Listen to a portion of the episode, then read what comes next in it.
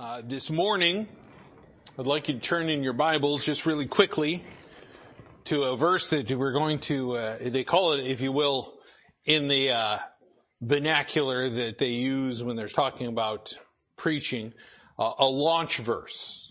It's not the main verse, but it's the verse that we're going to launch, and if you will, to get this thought process moving and to get to this thought in our in our hearts and in our minds uh, about what God's doing. And if you will, turn to 1 Corinthians chapter 1. 1 Corinthians chapter 1. And there's one thing that I know about God that he has shown throughout scripture is God uses and loves to use little things. Things that are just don't make sense to man. Well, I've talked about it before, but you know, here we are at this time of year reflecting on the fact that Jesus Christ was made flesh, came here, dwelt among us, died on the cross for our sins, rose again on the third day, so that we would have eternal life and forgiveness of sins, a relationship with the Creator. God Himself did that. He humbled Himself in such a manner. And when you think about who God is, it's humbling to think who we are, and it's humbling to think how humble God is. When we ourselves, we often lift ourselves up with pride. We lift ourselves up with thinking about, uh, you know, how mighty we are, or how strong we are, or how great we are. But what God says here in 1 Corinthians chapter 1 in verse 27 says, But God hath chosen the foolish things of the world to confound the wise. Things that just don't make sense. God does things like that. God uses these little things. We've talked about it, and I mentioned it last uh, last week, talking about Gideon. It doesn't make a lot of sense that God would take 32,000 plus men and drop it down to 300 to take on an army that was at least 100 times larger than the 32,000 amount. Doesn't make sense. It doesn't, it doesn't compute. It doesn't calculate. But that's what God does. Says God has chosen the foolish things of the world to confound the wise and hath chosen the weak things of the world to confound the things which are mighty. And, and, and when we think about that verse and we think about what God has done, we think about the little stuff that God did when He came. You know, people make a big deal about Christmas. Some people celebrate it, some people don't. Again, we've got liberty in that. But, but I, but I will say this. God records a lot about Jesus Christ's birth. He prophesied a lot about Jesus Christ's birth. So then obviously it must be pretty important to Jesus Christ. It must be important to God. So as we look at this and we think about this, I want us to keep that in mind. God likes using little things to do great things. God uses those little things to do something much, much, much bigger. And if we move into that thought process and think, here's Jesus Christ coming to this earth in human form, the Word of God, by whom all things were created, by whom all things consist, God Himself comes as a little baby. If you were going to come and you were going to do something, eh, eh, you know, grand, if you were going to do something spectacular, there might be an announcement. There might be something that is expected. If for some reason you know, uh, uh, the, the, president was to come and, and visit uh, this church or something of this nature or visit this town or visit this city or something of that nature, people would probably make a big to-do about it and they'd be like, oh, this person's coming and oh, look at this and they're going to do that and oh, so on and so forth. And, and again, we just understand that, uh, that that's a man. That's no big deal.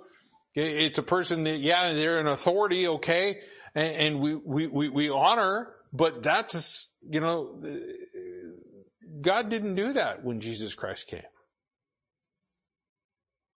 He came and he announced the, the, the birth not to kings, not to priests, not to the hierarchy, not to the religious, uh, uh, if you will, but to simple shepherds that were doing their due diligence, keeping an eye on their flocks.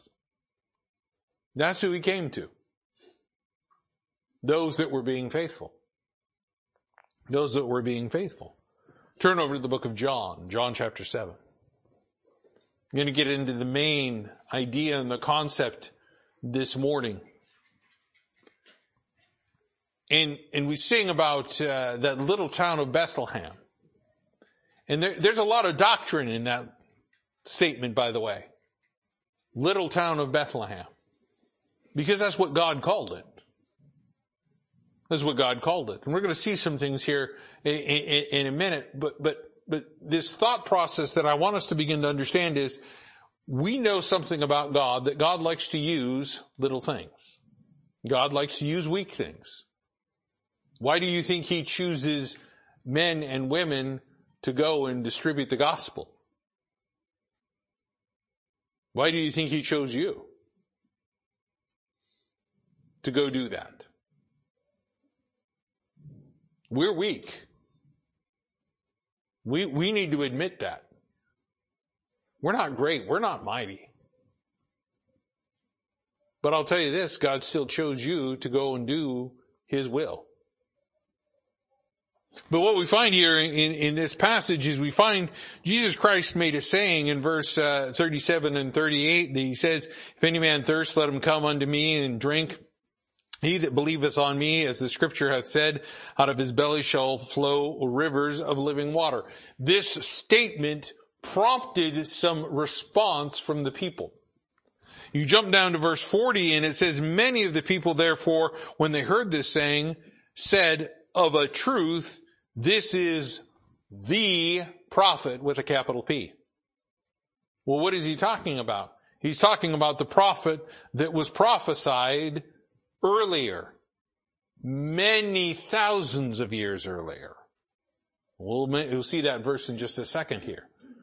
But this is what they said. In verse 41 it says, others said, this is the Christ. But some said, shall Christ come out of Galilee? Hath not the scripture said that Christ cometh uh, out of the seed of David and out of the town of Bethlehem where David was? So there was a division among the people because of him. So here's what we find at this point in time. That Jesus Christ makes a statement, people begin to ponder this statement, meditate upon it, and all of a sudden some different opinions and assumptions come out about Jesus Christ. This time of year, there's people that have a lot of assumptions about what took place at Christmas. People always assume there's three wise men. Nowhere in scripture does it say there was three wise men. It just says there was wise men that came. Everybody assumes that it's three wise men because of the three gifts. Gold, frankincense, and myrrh. But it doesn't say anything else about the quantity of the individuals that showed up. At all. It could have been two. It could have been 5,000. Who knows how many it is? God doesn't tell us. Doesn't really mean, we don't get to speculate on it, if you will. People can talk about it and so on and so forth. But the fact is, is a lot of people make some assumptions. They make some assumptions about that. But what we really truly see here is that not a lot of people realize who Jesus Christ really was. Some began to get an inkling. But because of assumptions, others did not believe. And I want to talk about this from the perspective of knowing scriptures and knowing Jesus Christ. Who he is. We find in this passage where he talks about this, uh, in, uh, these individuals, uh, in verse 42, the ones that were not believing, They knew the scripture, by the way. They were not believing Jesus Christ was Christ. They knew the scripture. Take a look, if you will, over at the book of Micah. Uh, Micah chapter 5. Now, Micah, obviously in the Old Testament, one of the uh, minor prophets. And, and what we find with the book of Micah is that there's a prophecy that is given. And if you can find the book of Jonah, you'll find Micah. Micah chapter 5 and in verse 2, it says this, But thou, Bethlehem Ephratah, though thou be little, there's where that little town of Bethlehem comes from, among the thousands of Judah, yet out of thee shall he come forth unto me that is to be ruler in Israel, whose goings forth have been from old, from everlasting. Well, who is this talking about? This is talking about Jesus Christ. This is talking about who Jesus Christ is. Goings have been forth from old, from everlasting. He's the eternal God. Just because he had flesh that was born doesn't mean that Jesus Christ uh, didn't exist prior to that. Because Jesus Christ is God. But he says that out of this little town, Jesus Christ would come. A town that really honestly is a suburb of Jerusalem. It's only, it's, it's not even six, seven miles away from Jerusalem itself. It's just out there in these hills. Not a, not a real, if you will, uh, uh, big spot for commerce or anything of that nature. Nowadays, all it is is a tourist site. Thousands of Christians flock there every year to go see the birthplace of Jesus Christ. And they've got this cave set up where they think that that's where he was born in. And I'm like, um, okay. but regardless, this little town that's nothing. Very small. Just kind of, a, if you will, a, a, a small stop along the way. It's like one of those towns in eastern Oregon when you're driving through. If you blink too long, you'll miss it. I mean, it, it, it, there's one time I remember driving through over that area and we drove through a town of Joseph, Oregon. Anybody been to Joseph, Oregon? Yeah, you blink too long, you're through it. You're gone. It's a small little town. It may have grown since I've seen it last, but it probably still pretty small. Probably still pretty small. And that's kind of what Bethlehem was. It wasn't Jerusalem. It wasn't Samaria. It wasn't one of these big cities that had a lot of pomp and circumstance about it. It was something that was small. But these individuals knew that God was going to use something small, but they were still expecting something else. They had an assumption who they thought Jesus Christ was. They thought Jesus Christ was born in Galilee. You realize there's people still today that argue that? There's people here, uh, uh, people today on the face of the earth that believe because Mark doesn't go through a detailed account of Christ's birth that, that obviously Jesus was born in Nazareth. They fail to divine the fact that Jesus Christ is portrayed as a servant in the book of Mark. You don't go through a lineage of a servant. You don't go through that because that's not important about what the servant is doing. It's important for a king. It's important to establish his fleshly line. So we find it in Matthew and we find it in Luke, but we don't find it in Mark. So people make an assumption. And they say, well, because it also wasn't detailed in the book of John. You know, some of the accounts might be suspect. Well, of course, it's not going to be in the book of John because the book of John portrays Jesus Christ as God. God has always been. In the beginning was the Word, and the Word was with God, and the Word was God. There's the story, if you will. That's who He is.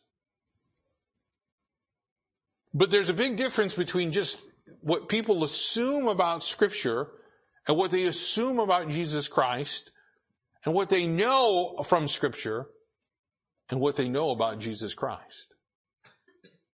Many times people will make the wrong assumptions in life.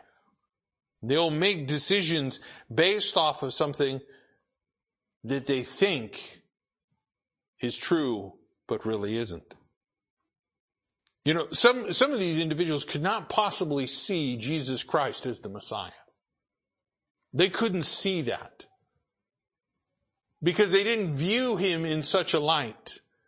They figured there was going to be more surrounding him. There would be more hype. There would be more, uh, um, if you will, of a glorious entry. Because the scripture talks about that. The scripture talks about Jesus Christ coming in power and might and glory and all of these things. But that's the second coming. When he shows up with flame of fire. When he shows up, if you will, to take what is rightfully his to take that throne. And they all figure that that is what they would have expected to see their king and their Messiah come. But very humbly, he comes this way. And it threw everyone off and it just, some people couldn't even believe that. While some others, they believed uh, uh, the, the, the, the scripture to be true, they, they just, they remain skeptical about who Jesus Christ was because of the lack of knowledge of who he is. I mean, honestly, there's Jesus Christ. Why, if there was a, if there was a question about where he came from, why wouldn't they go up to him and say, where were you born? Why did they not seek that answer? They were just content to assume. They were just content to believe what they want to believe. That's kind of the way the world is today. Just to believe the way that we want to believe. Whether it's right or whether it's wrong, whether it's based in fact or whether it's based off the internet, whether it's based off of truth or whether it's based off of a lie, people are going to believe whatever they want to believe. And people struggle with that. People struggle with that. Because what we're supposed to believe is supposed to be truth. It's supposed to be substantiated by fact and by evidence. But people, they had what they thought they knew about Jesus Christ. You know, again, many assumed that he was from Galilee. Why do you think that all of that stuff was documented? To this day, many a Jew does not believe that Jesus Christ was born in, in, in Bethlehem. They, they, they believe he was born in Nazareth or he was born in Galilee. They, they don't believe the account of the New Testament. But it was written down for a reason to show the fulfillment of prophecy, how God would take something so small and do something so great with it. That we would come in such small form and humility and do something great with it. Turn over to the book of Deuteronomy, talking about that prophecy. And again, to just point this out, the prophecy in Deuteronomy chapter 18, here's Moses uh, uh, talking with the nation of Israel as they were getting ready to go in the promised land. Uh, Bethlehem does exist because that's where Rachel was buried. But in Deuteronomy chapter 18, we find Moses being a prophet himself, prophesying of another prophet that was to come. And in verse, uh, um, verse 15, it says in uh, Deuteronomy 18, the Lord thy God will raise up unto thee a prophet, P, from the midst of thee, of thy brethren, like unto me, unto him ye shall hearken. Now this is something again, he's saying you're going to listen to Jesus Christ. Now again, this prophecy has not quite yet been fulfilled. Because I will tell you this, the nation of Israel is not listening to Jesus Christ at all. But what we find is that Moses prophesies that at one point in time they will. Remember when John the Baptist showed up? They began to question him. They asked him, are you that prophet with a capital P? And he's like, no, no. Cause he knew exactly who that prophet is. It's Jesus Christ. People will try to say, well, no, they're talking about uh, uh, uh, Elijah, or they're talking about Isaiah, or they're you know, talking about some other prophet, or something of that nature. No, they're talking about Jesus Christ. Because the one thing to understand about Jesus Christ is He is all encompassing. He is prophet, priest, and king. All three of those together. God called certain men to just be priests. God called certain men just to be prophets. The order of Melchizedek is a priestly king, but he wasn't prophetic necessarily. But he was a type of Jesus Christ. All of these things that we see throughout scripture really point to who he is. But here again, in back in John chapter 7, we find individuals that maybe know these scriptures, know Micah, no what he's talking about here in Deuteronomy, but they don't know Jesus Christ. And I want to say that is a shame today that there would be people that know what the Word of God says, but do not have that relationship with Jesus Christ the way that they should. And I find it today that many people do that. Many people think God of as a vending machine. Many people think God as some sort of reciprocity God. If I do this for Him, then I'm going to get this blessing. Many people have the wrong, uh, if you will, concept about who God is. People today, as I said, in people that claim to be Christians, and I say claim because they're not really Christians if they believe this, claim to be Christians, believe that Jesus Christ sinned here on earth. Well over 50% of the Christians that were surveyed asked and asked the question, do you believe that Jesus Christ sinned on earth? Well over 50% of them, 67% said yes. That's a problem. Because if Jesus Christ sinned, he couldn't die for my sins. He was perfect. He was pure. And again, thinking about this for a moment. Have you ever wondered about how many people have actually existed on the face of the earth? Let's think about this for a moment. Before the flood, how many people were around? Well, people were living into their 900s. So let's say you started off late in life and, and, and you started a family at 100. And let's say that your childbearing years, let's just limit it to 500. Could you imagine the family reunions? Could you imagine family showing up?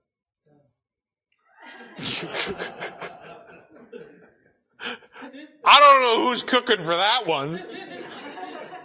I'm not. that is bring your own food type stuff.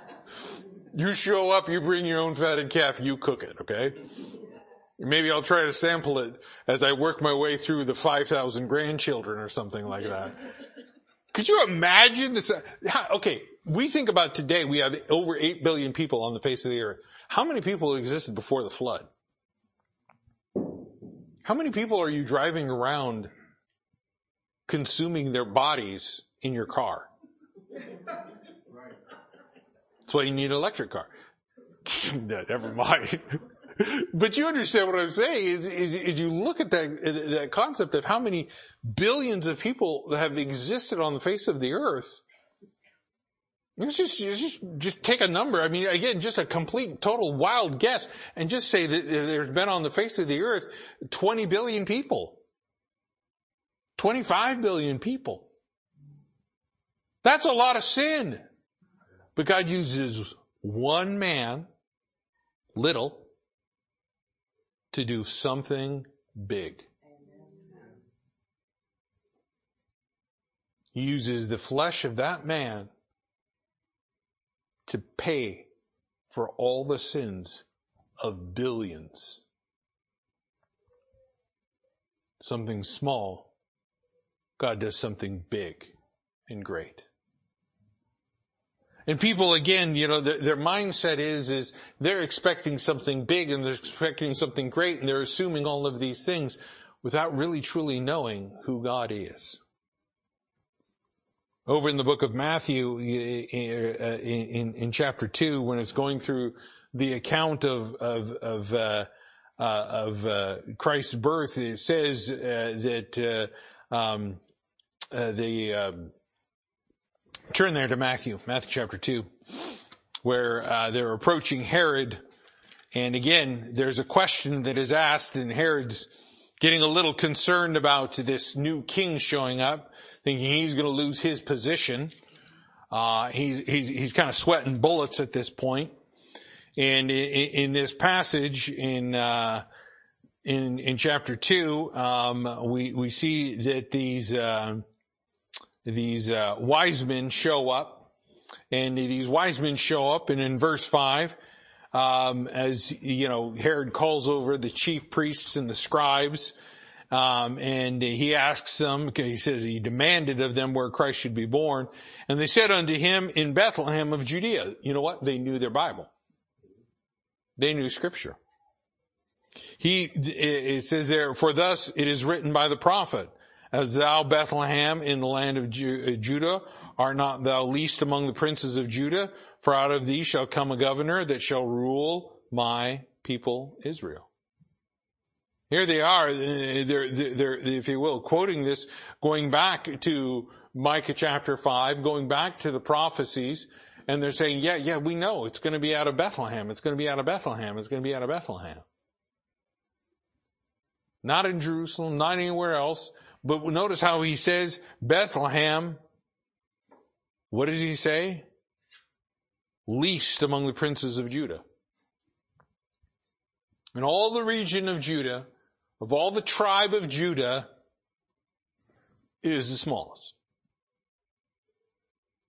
Smallest town. Smallest group.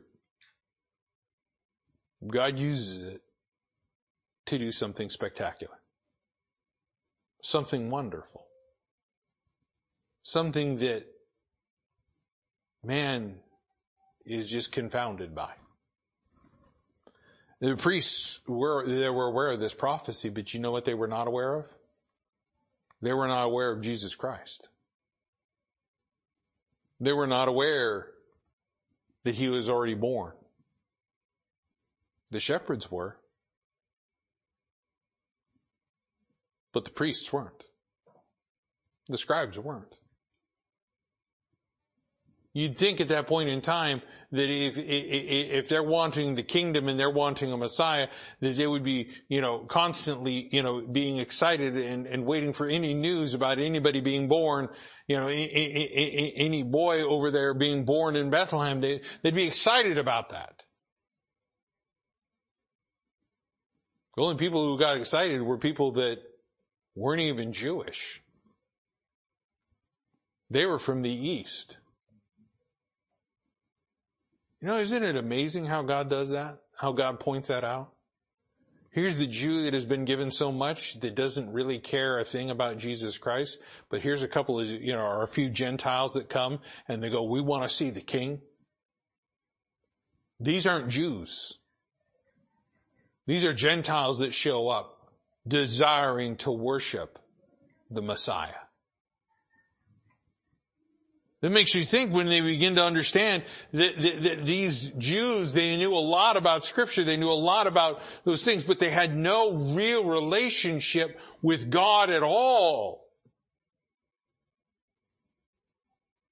And it's never, if you will, this, this is like this intellectual assent. That means they just, they know, but they fail to really truly receive. You know, the Bible talks about that. What does it say over in the book of Proverbs chapter 3?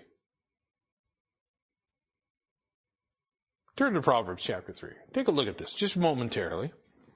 Proverbs chapter 3. If you will, our intellectual assent. God cautions us in Proverbs chapter 3 in verse 5. What does it say? It says, trust in the Lord with all thine heart. But look at that next phrase. That's the intellectual assent. That's where we think we know something. That's where we think and we assume, but we really don't. And lean not unto thine own understanding. And I find a lot of the religious people leaned under their own understanding. A lot of the people believed the scriptures, but leaned into their own understanding of who Jesus Christ is. They didn't fully understand it. They didn't grasp the concept of what God was doing. You know, there's a passage over there in James chapter five, uh, James chapter two, and and we're we're studying that on Wednesday night, and we'll get into it a little bit more detail. But over in James chapter uh, uh, two, and if you will turn there just briefly, James chapter two, there's a verse that I often point out because there are people who will say, "Well, yeah, yeah, I, have always known God, or I, I always believed in God, and things like that." You know what? There's something about that. You got to be careful. What is it you believe about God? More importantly, what is it you believe about Jesus Christ? Because no man cometh unto the Father but by him. In James chapter 2 verse, uh, uh, verse 19, it says, Thou believest that there is one God. Thou doest well. There are people that believe that there is only one God. And there, as he says, that's commendable. Good job. You know that there's a setup, right? And then James, I just love how, again, James is a little more straight to the point, again, being one of the sons of thunder. The devils also believe and tremble. And it's usually those people that say, well, I've always believed in God. They're not willing to tremble before a righteous and a holy God when they're sinning. The devils will tremble before God. The devils do tremble before God. Why? Because they know who he is. They believe he is God. They believe Jesus Christ is God. But they are not saved. Nor will they ever be. Because hell was prepared for them. The lake of fire is prepared for them. That's where they go.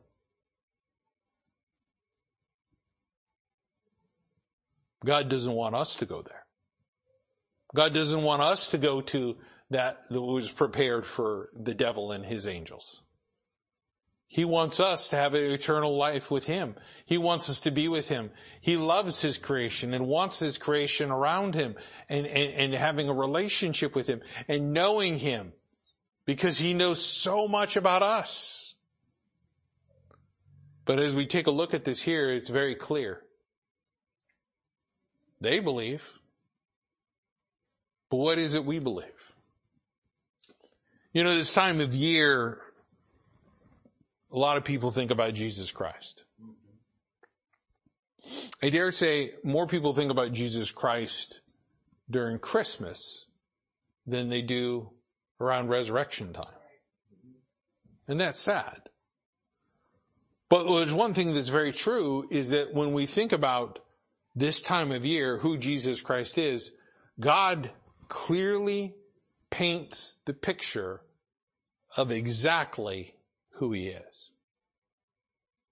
Go back over to Luke chapter 2. Last week we saw this in Luke chapter 2. I want to point out two things here. Luke chapter 2. In verse 11, the angels or the angel says in, in verse 11, For unto you is born this day in the city of David a Savior, which is Christ the Lord. I want you to look at that verse. And I want you to realize the impact of what the angel just said. For unto you. Now I want you to personalize it. Well, he's talking to shepherds. Yeah, I know, but you're reading it. And I want you to realize that you were included in this. You. That you were included in this you just as much as the whosoever in John 3.16.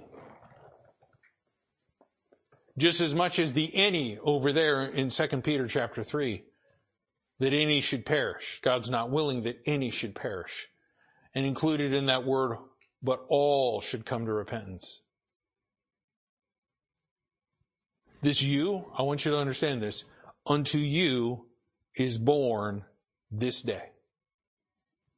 And people debate the, the, day when Jesus Christ was actually born and so on and so forth and back and forth. It doesn't matter. There was a day when Jesus Christ was born. Right. Let's just start with that. And, and, and we understand who Jesus Christ is because the angel declared exactly who Jesus Christ is. And he said, for unto you is born this day something humble, something small that is about ready to do something great in the city of David, little town of Bethlehem, a savior. A savior. There is only one universal need for all mankind in the world today, from yesterday, today, and tomorrow. And it's not food, it's not clean water, it's not the right to live, it's none of that. What it is, is man needs a savior because of our sin. A lot of people assume Jesus Christ came to be a teacher, to be a prophet, to do good works and to kind of show how people should live. No, no, no, no. He came, as the angel declared, as a savior to save us from our own sins so that we don't have to die a second death, but that we can have a life eternal with Jesus Christ. That is the only need that man has. You don't need anything else. You just need Jesus. And he points this out right here and he says, which is Christ the Lord. The angel just told everybody that Jesus Christ is the Lord. That he is God that there is none other than him. If you jump down to verse 15 and it says, and it came to pass as the angels were gone away from them into heaven, the shepherds said one to another, let us go now even unto Bethlehem. You know what? The shepherds, they knew their Bible too. He said city of David. If I was to tell you you need to go to the city of Ken, where would you go? How many of you know where I was born? You'd have to take a few hour drive over to the city of Boise. I just told you. St. Luke's Hospital, the old one, not the new one. Born December 3rd. Okay? They knew what the city of David was. They knew their scripture. They knew their Bible, if you will. And what did they say? We need to go on to Bethlehem and see this thing which has come to pass, which the Lord hath made known unto us. And I want us to think about this as we're getting ready to kind of head into a new year here very quickly. How much do you truly know who Jesus Christ is? In your life, are you growing in the knowledge of Him daily? Are you growing in your love and desire for the Savior, for, for the Lord, for the Comforter? You're like, well, that's the Holy Spirit. That's the other Comforter, as He says. says he's going to send another comforter. Well, who's the first one? Jesus Christ. It's not uncommon that the Holy Spirit and Jesus Christ have the same name. Just like it's not uncommon to have Jesus Christ and the Father have the same name. Because over there in the book of Isaiah, he's called the everlasting Father. So we begin to understand this concept that, that, that as we see this here, here's, here's, here's the Lord teaching us daily through scriptures, teaching us daily as we meditate and we think on it, as we study it out, all of these things. Why? So that we would grow in the knowledge of Him and His will every single day, so that we would have a know, I know Jesus. Not just a casual, yeah, I know. But no, to truly know who it is. You know, there's one thing about gift giving this time of year. Sometimes people just give gifts just to give gifts, right? They just, they just give whatever. You know, they, they, they, they, they go to, uh, whatever store, they grab the first thing that they look at, throw some wrapping paper on it, and then give it to somebody. We've all gotten those type of gifts, right? You just look at it and go, what? That's why we have the regift. That's all I'm going to say. but you know, isn't it amazing when uh, there's that gift that comes along that somebody really knows you? and just gets the right one? You know, when it comes time to think about the gift that God gave us, He knew just the right gift to give us. He knew exactly what we needed. And it wasn't new underwear and socks. It wasn't a fruitcake under the tree. You know what it was? It was himself on the cross for our sins. And when we think about that, we need to ask ourselves, what do I believe about Jesus?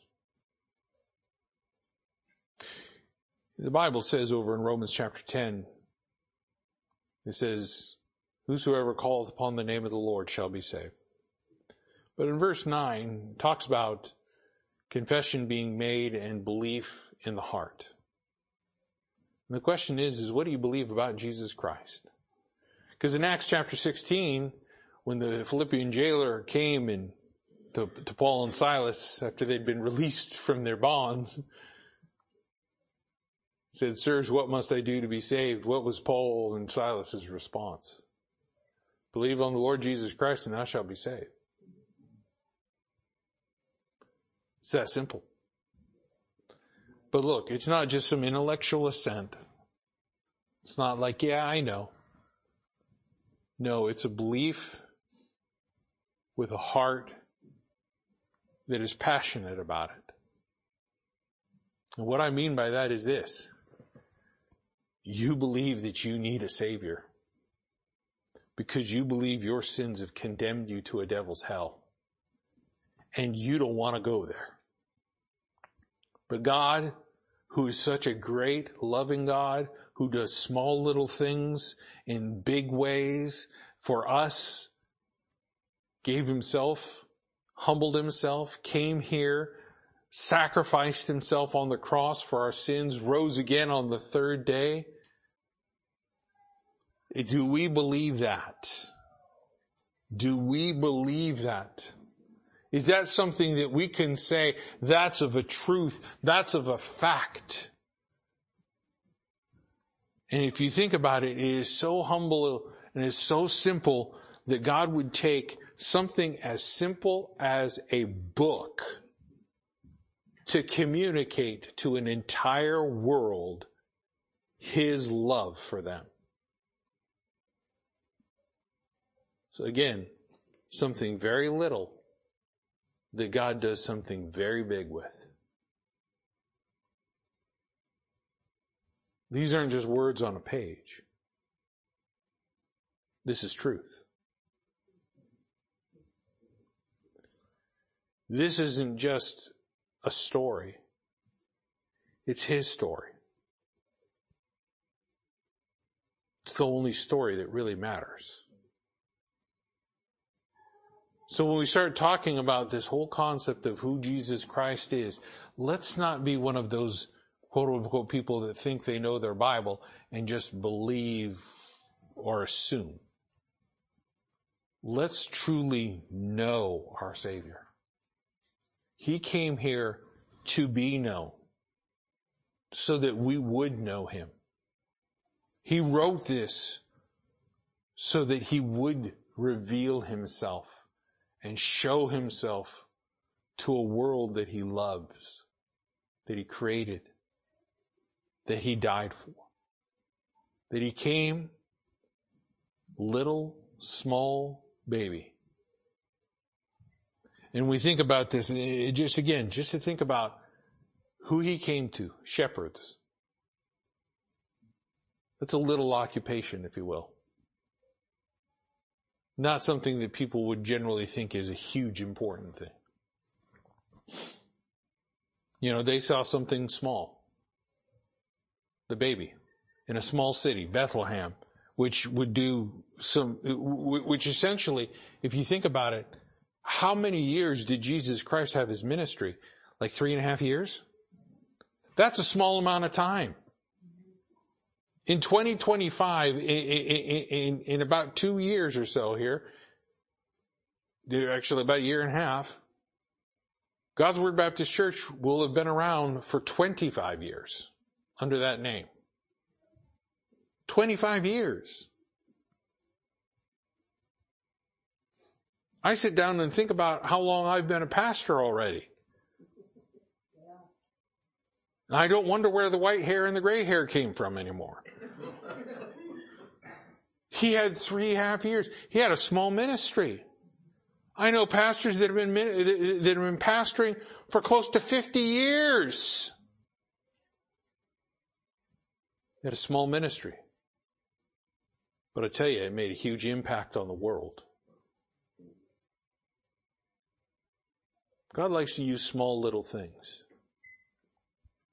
And I say all this to say this this morning. If you don't know Him as your Savior, you need to know Him today. Don't wait. Christian, don't assume a lot about Jesus Christ just because you think you know what the Bible says. Really truly get to know Him. Make it personal. You want to know why young people walk away from the church? because they never made it personal. They, they, they never took and, and, and, and, and if you will, made Jesus Christ their Savior, their God, their Lord. They were either riding on the coattails of parents, just faking it to get through, whatever it may be. But let's not make that fatal mistake, Christian. Let's, let's, let, let's not think we know about Jesus when we really don't. Let's truly get to know him. Let's stand for a word of prayer. Dear Heavenly Father, I thank you again for all that you've done for us. And Lord, as we think about this time of year and we think about what you've done for us and how you would come, Lord, I pray that our minds would be focused upon you realizing with such little things you've done such great things. And Lord, with such love and such care, you would send yourself as the Savior. Lord, I pray that we just don't make this all about commercialism, about family, or about whatever else the, the world makes this but that we as believers, Lord, would truly make it about you. What you came here for. Your purpose. And Lord, I thank you so much for doing such great things. And how it really truly shows how great a God you are. And how great your love is for us. Lord, may we never forget that. Pray, Lord, that as we close with a hymn of invitation, and as we sing glorious praise to you, that Lord, it would be pleasing in your sight. It'd be pleasing to your ears as we praise you for who you are. And I ask and pray this in your son's name, Jesus Christ. Amen.